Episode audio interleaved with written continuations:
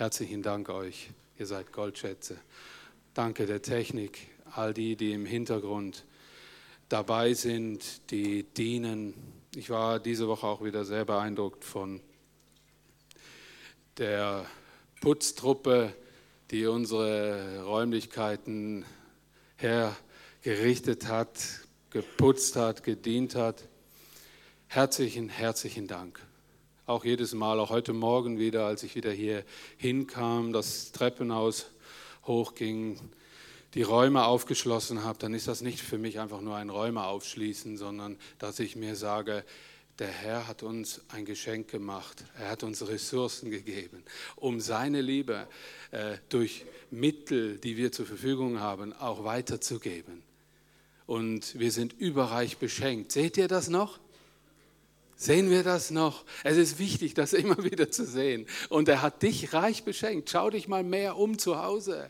Schau dich mal mehr um. Wie siehst du all das, was du äh, geschenkt bekommen hast? Deine Kinder, deine, dein Ehepartner vielleicht, deine Freunde, dein Umfeld, deine Arbeit, dass du arbeiten gehen darfst. Dass du Geld hast, dass du deine Rechnungen bezahlen kannst, dass du morgens deine Nutella aufs Brot schmieren kannst und so weiter und so fort. Hey, ich glaube, wenn wir mehr den Blick im Himmel hätten, wir würden anders hier rumlaufen. Aber es ist oftmals so auch ein Schatten da, logisch, weil wir hier auf dieser Erde sind, in dieser Welt, aber nicht von dieser Welt. Und dazu sind auch diese Gottesdienste immer wieder. Sonst könntest du ja die Bibel lesen, hast einmal kapiert und dann war es das. Oder? Aber Gott ist nicht toter Buchstabe, sondern Gott ist lebendiger Buchstabe, Gottes Reden in dir, das dir ständig neue Dimensionen aufzeigt. Das ist Gott, das ist die Kraft des Heiligen Geistes. Er zeigt immer wieder Neues auf. Er ist ein Gott, der in der Verwandlung deines Lebens mittendrin ist. Es gibt immer wieder neue Wege, neue Offenbarungen. Darum, wenn Gott zu dir redet, kann es gar nicht sein, dass er dir immer das Gleiche sagt. Aber so kommt es mir manchmal vor, weil die Christen immer das Gleiche machen. Und ich auch. Wo bleibt der Mut, das zu tun, wenn er mir Dinge sagt? Wo bleibt all das, was er mir eigentlich sagt? Ich aber denke, ich mache lieber das, was ich mir gewöhnt bin. Oder?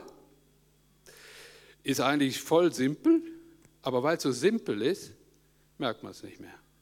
Und das ist mit vielen Dingen so. Und darum erwarte ich immer, wenn ich Wort Gottes lese, Herr, zeig mir deine Dimension, weil nur um die geht's. Es geht um diese Kraft, diese Kraft Gottes vom Himmel, die uns den Weg zeigt. Dafür ist der Heilige Geist da. Ich hatte diese Woche wieder mal äh, das Buch gehört und wisst ihr, ganz aus einem komischen Grund. Ich hatte einfach kein Hörbuch mehr. Und ich höre während der Arbeit in der Werkstatt immer Hörbücher. Ob ich Rasenmäher, ob ich in der Werkstatt bin, ob ich am Schleifen bin, ob ich am Wursteln bin und am Machen bin. Ich habe immer ein Hörbuch drin und da hatte ich keins mehr. Und ich habe immer eins vor mir hergeschoben, da gedacht, irgendwann höre ich das mal. Ja, nu, denke ich mir, jetzt höre ich es mal. Und habe das mal wieder gehört, den Himmel gibt es echt. Kennt ihr das? Und da ist die Rede von so einem kleinen Junge, der, der war, äh, ja, der hatte eine Nahtoderfahrung und hat nachher peu à peu in sehr, sehr jungen Jahren, ich glaube, der war, weiß auch nicht, drei oder vier oder was, hat der das rausgelassen, was der im Himmel gesehen hat. Und sein Papa war Pastor und da passierten eigentümliche Dinge. Das ist ein Realbericht aus Amerika. Und äh, dieses Buch, das hat ganz viele Menschen eigentlich auch berührt und verändert. Und ich habe mich wieder daran erinnert und habe dann wieder gesagt, während dem Schleifen weiß ich noch, da liefen mir die Tränen runter. Und sag, Mann, Dani, du hast die den Blick aus dem Himmel heraus verloren auf dein Hier und Jetzt hinein. Und dieser Junge, der hat es auf ganz unspektakuläre Art und Weise, zum Beispiel, ich gebe ein kleines Beispiel, er sagte, ja, ich war auf dem Schoß von Jesus. Und dann war auch der Heilige Geist da und die wollten immer wissen, wie sehen die aus? oder? Erzähl mal und so weiter und so fort. Und äh, der hatte ganz klare Vorstellungen davon. Und unter anderem an eins erinnere ich mich gut, da sagt er, äh, äh, da als du auf diesem Sterbebett lagst, äh, was hast du da gesehen? Ja, da, du, der Papa, natürlich hat Gott dein Gebet erhört. Ich habe dich beten gesehen. Du warst in diesem und diesem Raum, hast das und das gesagt. Konnte der Junge gar nicht wissen. Und, äh, und dann sagt er, und mit dem Heiligen Geist fragt der Vater dann, wie ist das denn wirklich? Also Pastor, hä? der war schon ein paar, der war schon ein paar Jahre Pastor. Da sagt, dann sagt er, weißt du, der Heilige Geist in kindlicher Art, der schießt die Kraft runter zu dir. Und darum, darum ist das und das geschehen. Ist doch ganz normal. Papa, hast du ein Problem damit oder warum fragst du? Und interessant, es hat auch mich wieder neu, neu berührt, aber ich erinnere mich eigentlich auch, das Wort Gottes, wenn es mein Herz berührt, mich immer auf diese Art und Weise berührt, weil es für mich ein Blick in den Himmel ist.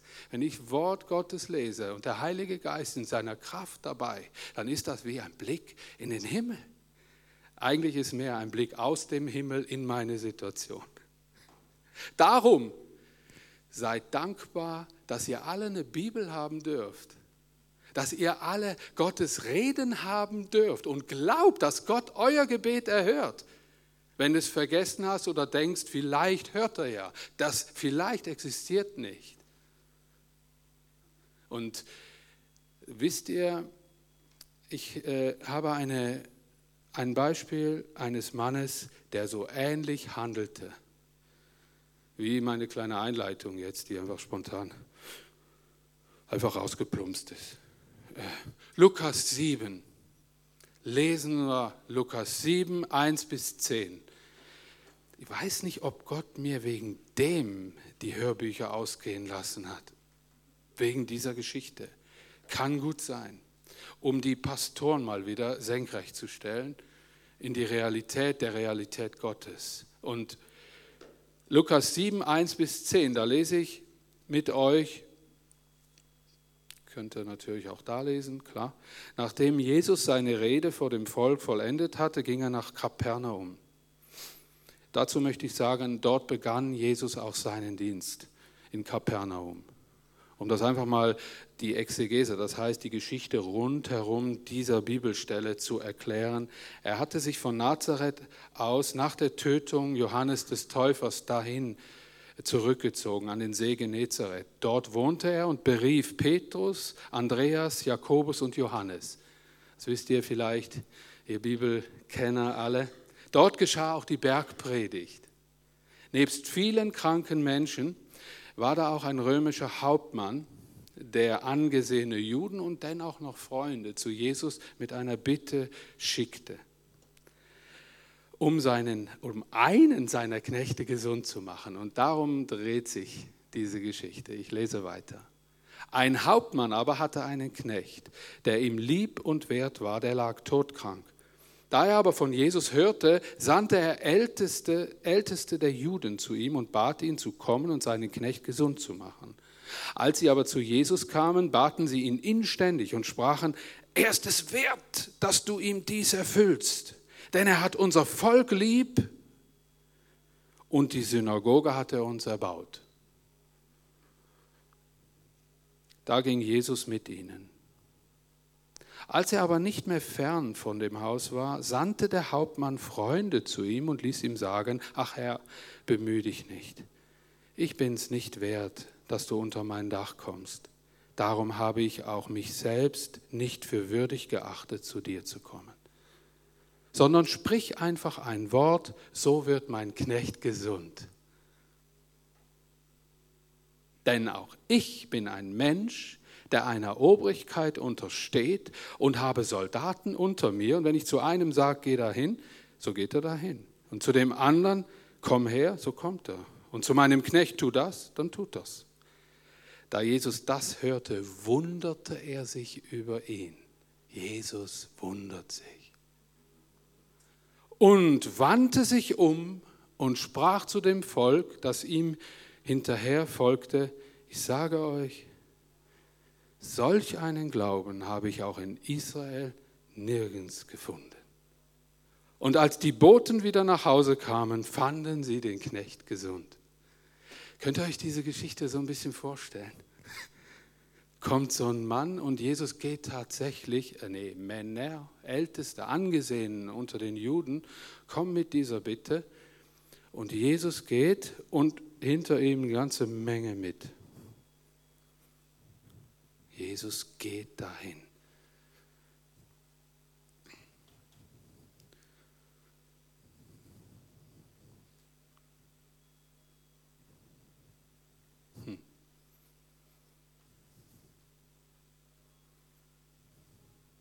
Ist er kurz vor dem Haus angekommen, kommen schon Knechte raus. Nein, nein, nein. Unser Herr lässt dir sagen, sprich doch nur ein Wort, dann wird mein Knecht gesund. Und dann sagt er auch, warum? Es gibt eine irdische Befehlskette und ich glaube, dass du ein Gesandter Gottes bist und dass dir die himmlischen Mächte gehorsam sind. Also sprich nur ein Wort und mein Knecht ist wieder okay. Was für ein starker Glaube, oder? Ich konnte diese Überschrift, ich fand keine andere Überschrift in meinem Herzen als diese zwei Worte. Ein starker Glaube des Hauptmanns. Und Jesus geht nicht weiter. Er, er hört auch diese Bitte. Er dreht sich einfach nur um und predigt den Leuten und sagt ihnen, seht ihr, was dieser Mann glaubt, das setzt Gottes Kraft auch frei. Die Boten gingen wieder nach Hause und die Knechte oder der Knecht war gesund. Was hatte dieser Mann für einen starken Glauben? Ich kenne leider auch einen Haufen kritische Stimmen zu diesem Bibeltext, die alles andersrum darstellen wollen, alles schwächen wollen. Die gibt es immer. Aber wisst ihr, an was für Punkten ich mich meistens orientiere? An den Reaktionen von Jesus. Da sehe ich die Echtheit eines Textes. Die gibt es nicht, die gilt es nie zu hinterfragen, weil da passierte ein Ding und Jesus wunderte sich. Wenn der einen Pfusch abgelassen hätte, der Hauptmann, hätte Jesus das gewusst. Er ist der Sohn Gottes. Jesus kann man nicht belügen. Das war ein echter Glaube im Herzen dieses Mannes. Und er hat nur A, 1 und 1 zusammengezählt und kam auf 2. Er hat gesagt, wenn dir, wenn mir die irdischen Gefolgschaften gehorchen, weil ich ein Oberster bin oder ein, Haupt, ein Hauptmann, einfach ein hochdegradierter Mensch, dann dir ja erst recht, was die himmlischen Armeen und Kräfte anbelangt wow, was haben wir für einen Herrn? Und was haben wir für einen Glauben? Oftmals. Ich habe einfach mich, mir nur die Frage gestellt, was kann ich, was kannst du von diesem Hauptmann zu dem Thema starker Glaube lernen? Ich glaube generell einfach mal, ich habe probiert, starker Glaube mal äh, mal zu definieren, starker Glaube für mich zu definieren. Ich glaube für mich, dass starker Glaube aus der Realität des Himmels heraus leben. In der Stärke Gottes handeln. Das ist starker Glaube. Nicht das, was ich sage und stark betone, sondern das, was ich lebe. Was meine Werte sind und dass ich aus der Realität des Himmels hier auf dieser Erde handle, rede und glaube. Dann habe ich mich berühren lassen von zwei, drei so Nebensätzen, die ich an diesem Herzen dieses Hauptmanns, ich will immer so ein bisschen das Herz rausfinden von den Menschen, worum es geht. Hier war es der Hauptmann. Wisst ihr, der hatte ein Auge für seine Mitarbeiter. Da steht ein Knecht, ich habe mir das nur kurz rot gemacht, der ihm lieb und wert lag, lag todkrank da. Der hat alles übernommen. Meint ihr nicht, der hätte genug Geld gehabt, um wer weiß was für eine Horde Ärzte zu mobilisieren, um dem Knecht irgendwie zu schauen. Also das ist ja auch Nächstenliebe. Aber wisst ihr, nach was der getrachtet hat? Nach dem Maximum, dass Gott selbst seinen Knecht gesund macht. Aber diese Haltung war zuallererst mal, er hatte ein Herz für seine Mitarbeiter. Es zeigte sich, sein Glaube zeigte sich im gegenseitigen Umgang. Ich möchte gerne die nächste Folie. Das ist der erste. Ja, genau. Äh, ist der, ich möchte euch, ich möchte uns alle hier mal daran erinnern, Augen auf für die Nöte in unmittelbarer Nähe. Rühren uns die Umstände des allernächsten Mitmenschen. Sind wir bereit, uns für sie einzusetzen? Er tat es. Was nützt starker Glaube, wenn wir ihn nicht stark leben? In dem Glauben, dass Gott alles kann. Das sehe ich hier, dem Leben von diesem Hauptmann. Echte Rührung entsteht nur durch Berührung, wenn es mich berührt. Alles andere ist Gefühlsduselei. Vorgesetzte unter, unter uns, all hier die Chefs irgendwelcher Truppen, Abteilungen, an euch dieses Wort. Nutzt eure Vorzüge zum Wohl eurer Mitarbeiter. Ihr steht an der Spitze, um zu dienen und nicht um zu herrschen. Wer den Menschen nicht zuerst nach seiner Leistung behandelt, der wird Liebe ernten. Ihr müsst täglich gewisse Konsequenzen treffen, auch zum Wohl eines Geschäftes, das weiß ich. Ich kenne viele Chefs, die auch schwierige Entscheidungen durchzuziehen haben. Aber wisst ihr, wir sind Chefs, die mit der Macht Gottes rechnen und den Menschen anders betrachten, als die Welt in sich selbst, sich selbst betrachtet. Lasst uns einen Unterschied machen, ihr Chefs und Abteilungsleiter, ihr Vorgesetzten. Und Tinnen erübrigt sich. Der starke Gott, und das könnt ihr nur, wenn ihr das tut, was der Hauptmann auch tat. Er wusste einen starken Gott über sich und das, das machte aus ihm einen guten Chef. Nutze deine Gottesbeziehung. Unser Herz und Umgang ist geprägt von unseren Beziehungen zu Jesus Christus. Rechne mit Jesus. Rechne nicht zuallererst mit deinen Mitteln. Rechne mit dem, was der Himmel kann.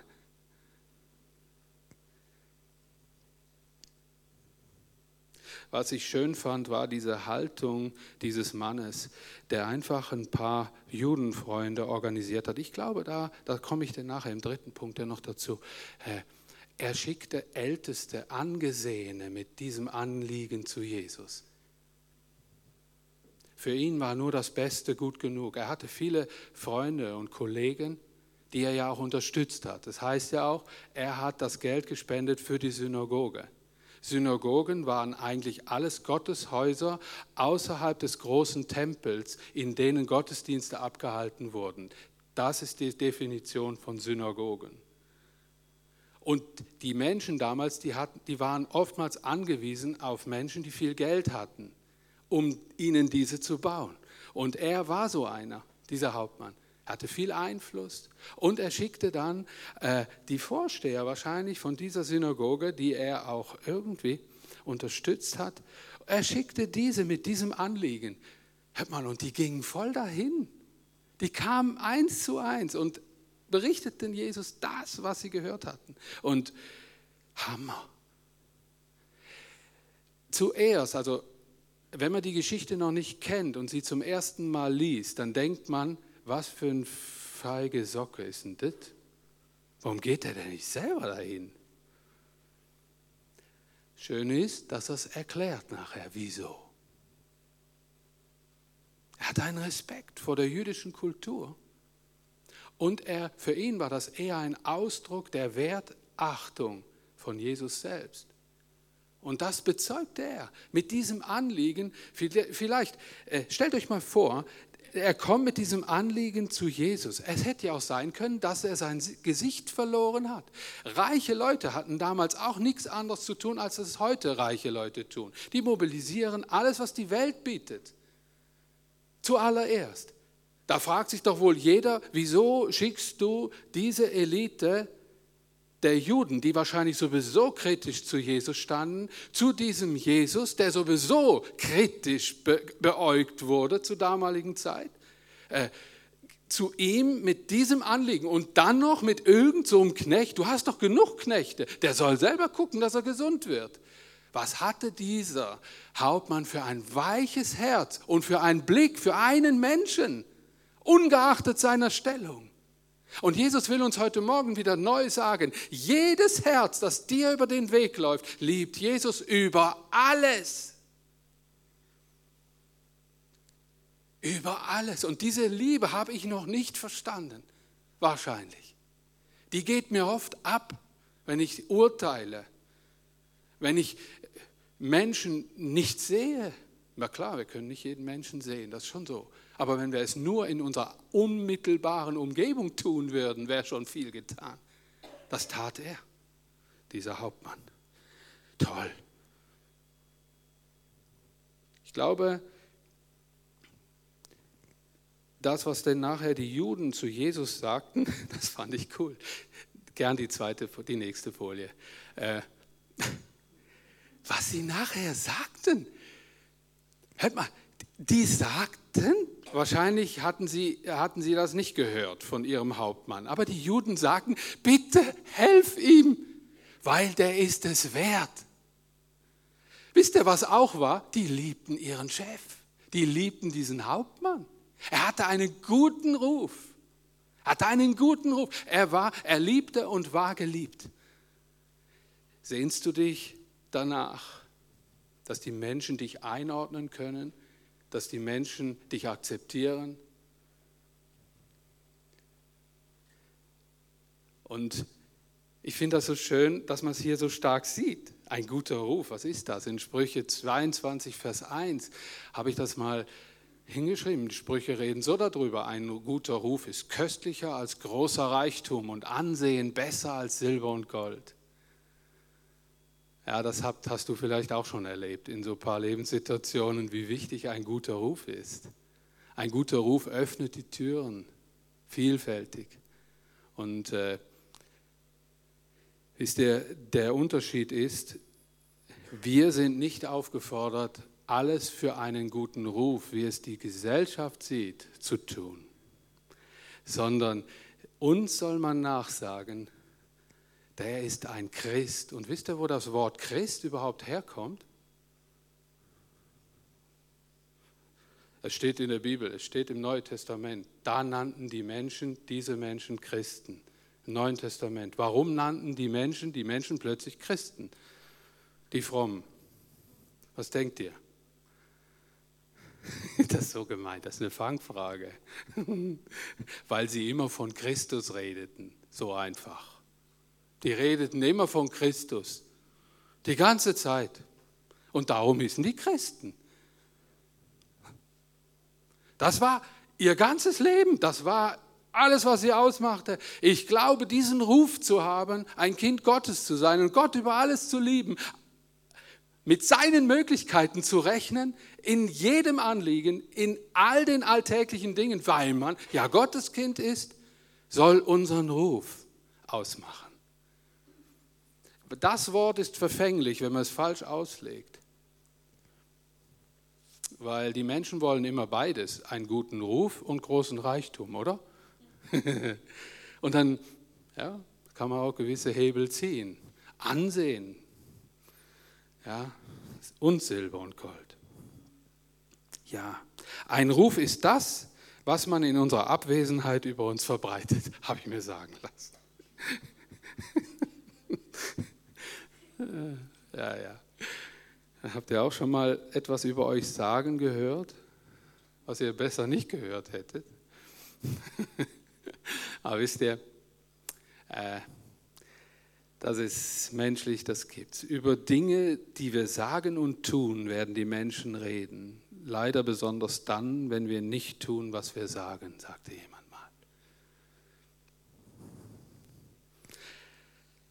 Henry Ford hat auch so was Schönes rausgelassen. Einen Ruf erwirbt man sich nicht mit Dingen, die man erst tun wird.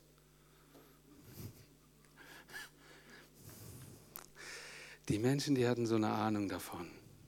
Ich glaube, dass das Ziel ist, dass die Menschen Gott erleben sollen durch dich und durch mich. Passen denn Glaube und Leben zusammen? Eindrücklich, wie, wie der große Glaube des Hauptmanns geachtet wurde. Eindrücklich. Denn die sagten, denn er ist es wert. Eigentlich, gell, wir kennen ja das Ende der Geschichte. Jesus hatte ja den Hauptmann eigentlich nie gesehen letztlich. Also zumindest steht es nicht da.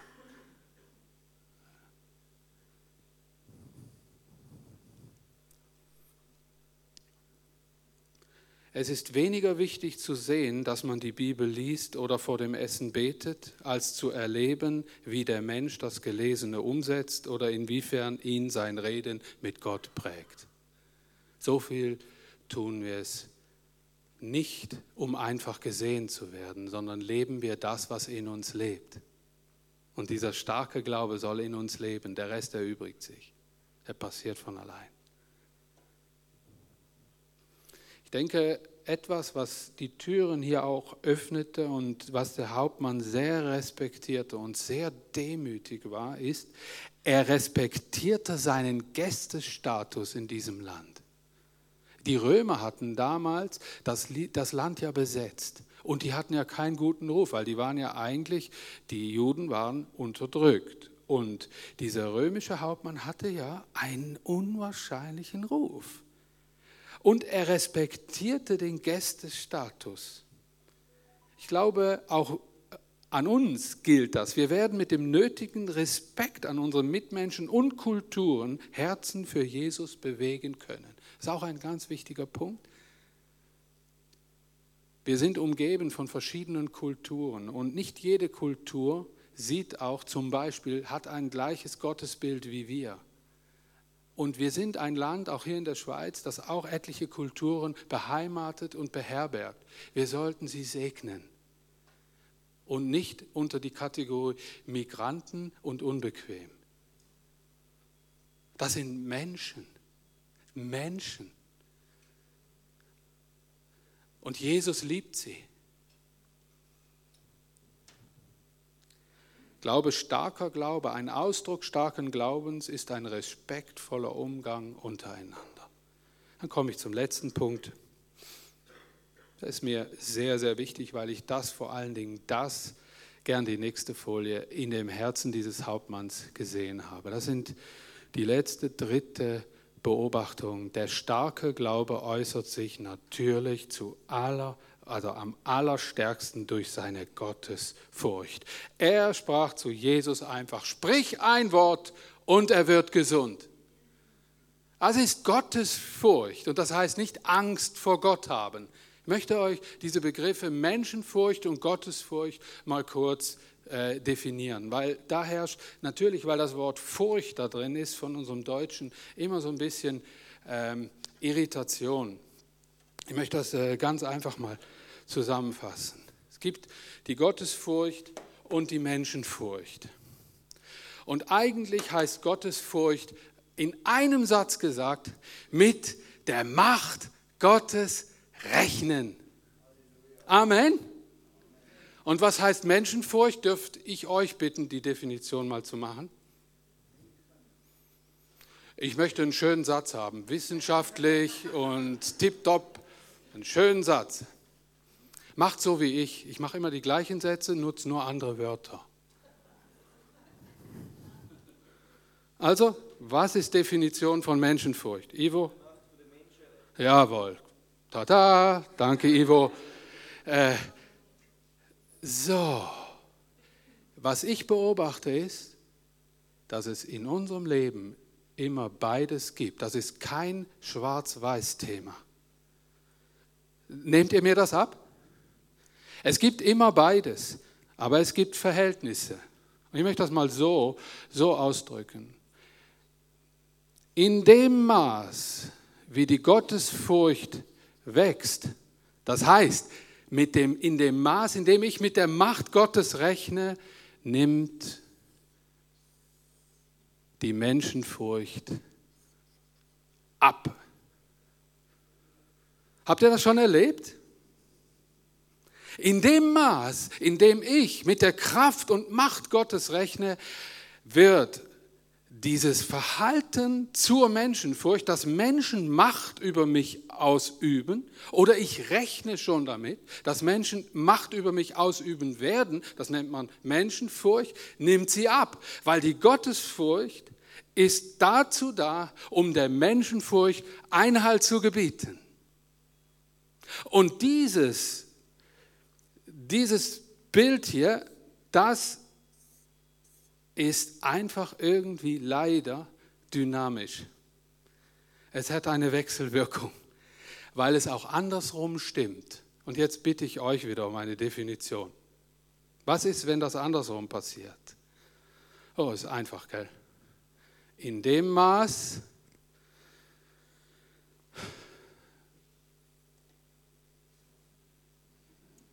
laut. Ach, ich bin schlechter Lehrer, ich weiß, aber äh, ich probiere es zumindest. In dem Maß, in dem die Menschenfurcht steigt in unserem Leben. Und das ist das, was ich möchte, dass sich das echt ändert. Dass ihr da in einen Veränderungsprozess kommt. Nimmt nämlich leider was ab? Die Gottesfurcht.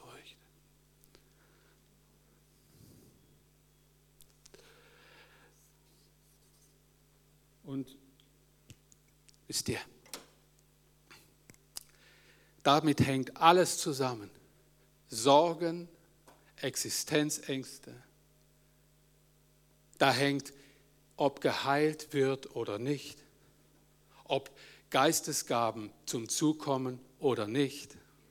Da hängt alles von ab. Alles. Und was hatte dieser Hauptmann? Was hatte der?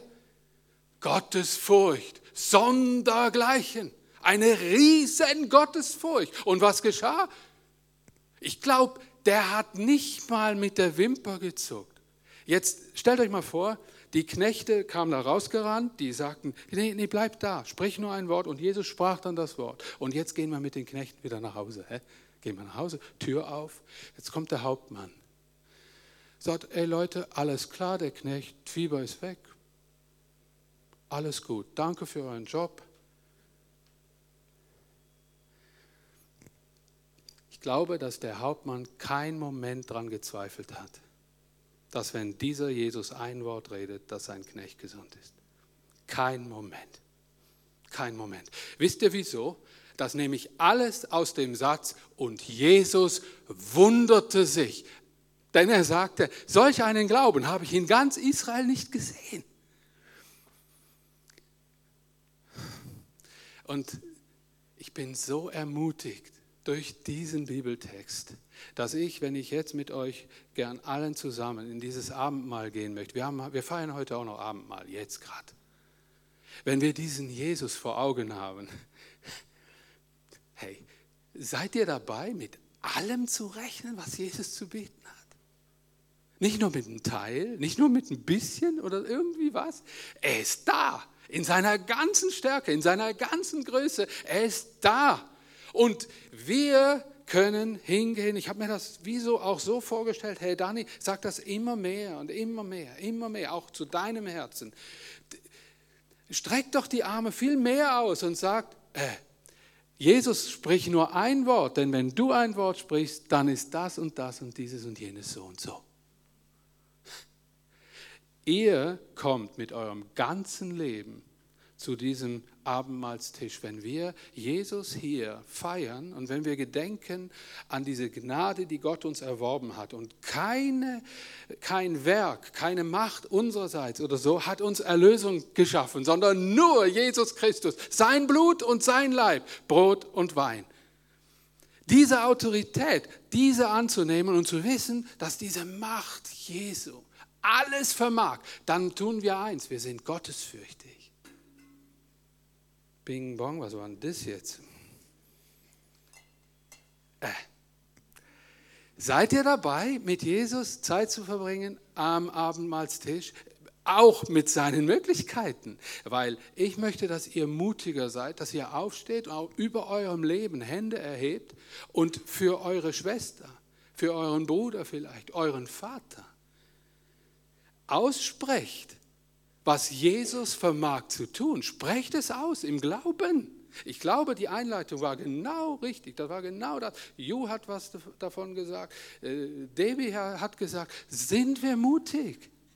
Und damit dazu gehört eigentlich gar keinen großen Mut. Dazu gehört nur Folgendes, Gottesfurcht. Weil in diesem Moment schwinden alle Eventualitäten der Menschenfurcht. Ja, die werden kleiner, weil es eine Wechselwirkung hat.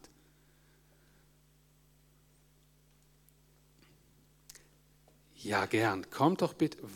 Habe ich eigentlich noch was? Warte, nee. Wir gehen. Ich weiß nicht mehr. Das war sowieso die letzte Folie. Ja, genau. Ja, kommt doch bitte nach vorne, die hier vorne helfen. Ich bitte auch das Lobpreisteam, dass ihr nach vorne kommt.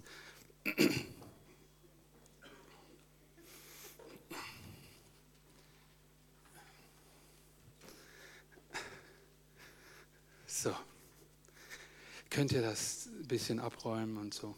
Ja, das wäre nett. Ich möchte ein Gebet sprechen, das die Predigt und die Punkte der Predigt äh, quasi äh, zusammenfasst. Und das habe ich aufgeschrieben, damit ich nicht wer weiß wie lang bin, aber das Wichtigste sage, weil mir das sehr wichtig ist. Und es soll ein Gebet sein und ich hoffe, ihr könnt euch dem anschließen. Ich möchte langsam genug vorwärts gehen mit dem Gebet, das entspricht genau diesen drei Punkten. Wie waren die noch? Der erste Punkt, der uns am Text auffiel, war welcher Punkt? Nochmal? Gegenseitiger Umgang. Also dieser Respekt, den wir sahen äh, vor solchem einfachen Knecht, der Chef und sein Knecht. Denn der zweite Punkt war, war das nochmal? Der Ruf. Ja, was wird man sagen über uns? Dieser Ruf, diese, diesen starken Glauben, kommt er bei den Menschen an schlussendlich oder bleibt er versteckt in unserem Herzen drin? Hat mit Gottesfurcht zu Der letzte Punkt? Gottesfurcht. Okay. Ganz genau, dieser starke Glaube, der sich in Gottesfurcht äußert. Und ich möchte beten und hoffe, ihr könnt irgendwie versuchen mitzubeten. Jesus, du prägst unseren Umgang. Unser Glaube zeige sich im Umgang mit unseren Mitmenschen und als Chefs im Umgang mit unseren Mitarbeitern, Anbefohlenen die, die uns tausend Handreichungen machen am Tag, die, die oftmals für uns die Arbeit erledigen. Gib uns Ideen, wie wir deine Liebe ihnen vermitteln können.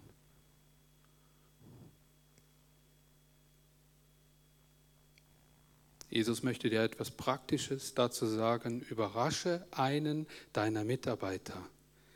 Segne ihn irgendwie und überleg dir das mal ganz in Ruhe.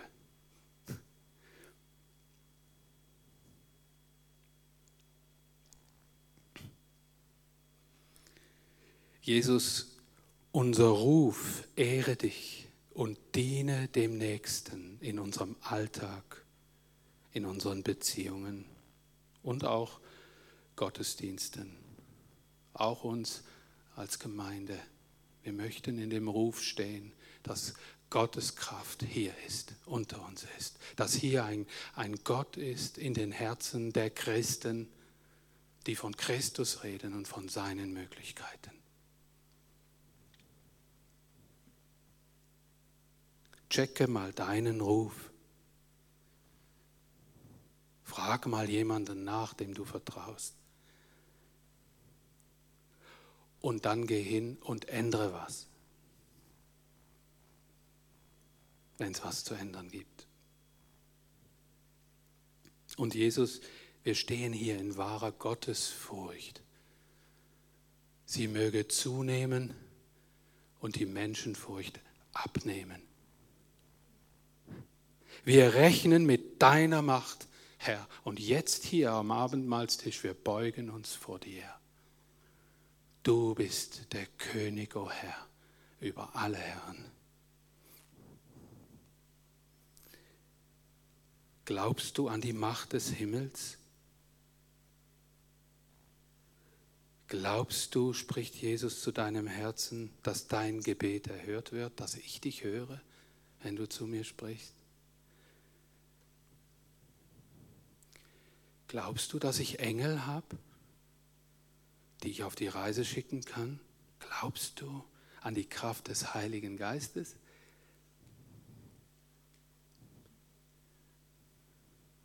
Richte dich neu aus, wenn du das Brot und den Wein oder den Traubensaft nimmst.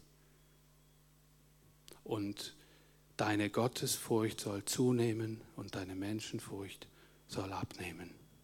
Amen.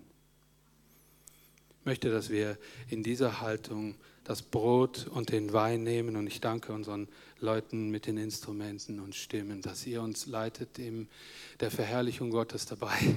Gott ist hier in seiner Kraft und ich danke euch und lasst uns dieses Brot im Vertrauen nehmen. Jesus brach das Brot und er sprach, das ist mein Leib, der wurde für euch gebrochen. Und ich habe damit die Kräfte des Himmels entfesselt. Dass wer daran glaubt, dass er hier auf dieser Erde in seinem Leben, in dieser Kraft leben kann. Und ich habe dafür meinen Leib hingegeben und der Gott hat sich selbst geopfert. Das ist das Opfer, das der Teufel fürchtet. Und er hat kein Anrecht an dir, an deinem Leben, an allem, was dich ausmacht. Du bist mein geliebtes Kind. Nimm dieses Brot in dieser Glaubenshaltung. Und Roman, ich bitte dich, noch ein Gebet zu sprechen.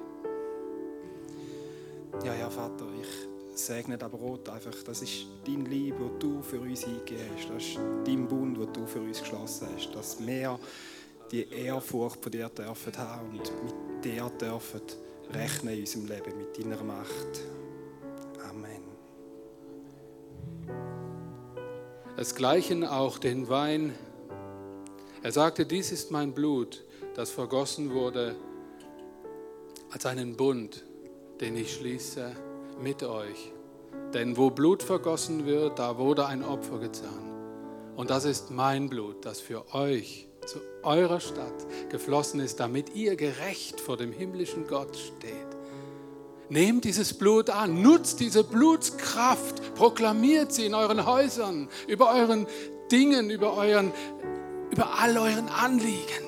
Denn diese Kraft des Blutes, das von dem Lamm Gottes zeugt, das ist auch der Weg, den Gott öffnet für jeden Menschen, der diese Blutskraft annimmt, zu diesem himmlischen Gott. Und nehmt dieses Blut, esst und trinkt ihm zum Gedächtnis. Ja, wir können noch eigentlich Amen sagen und sagen, wir rechnen mit dir und danke, danke Jesus. Danke für dein Blut, das du vergossen hast, wo wirklich die ganze Kraft drin ist. Wir rechnen mit dieser Kraft heute Morgen, dass du durch die Reihe gehst und dass du das tust in jedem Leben dass du entfesselst, dass die Menschenfurcht vor allem, dass die in deinem Namen Jesus Christus muss weichen. Ich rufe da aus über diese Gemeinde, über jede einzelne Person. Find, du hast kein Recht mehr, gefangen zu halten, sondern wir sind befreit durch das Blut von Jesus. In diesem Blut ist du Verstehungskraft mächtig. Das ist das Leben, da bist du, Jesus. Und das Leben soll durchdringen, wo auch immer. In jedem Leben, du weißt, was jede Person braucht. Und ich danke dir. Ich danke für dein Blut, Jesus. Danke.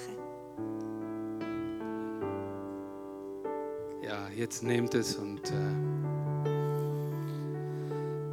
die Kraft steckt nicht in dem Brot und auch nicht in dem Traubensaft. Sie steckt in dem Glauben, der starke Glaube, der in dir geweckt wird, indem dass du an dieses Werk, wo vollbracht worden ist am Kreuz auf Golgatha, dass du es neu annimmst und hinausgehst und voller Freude das auslebst.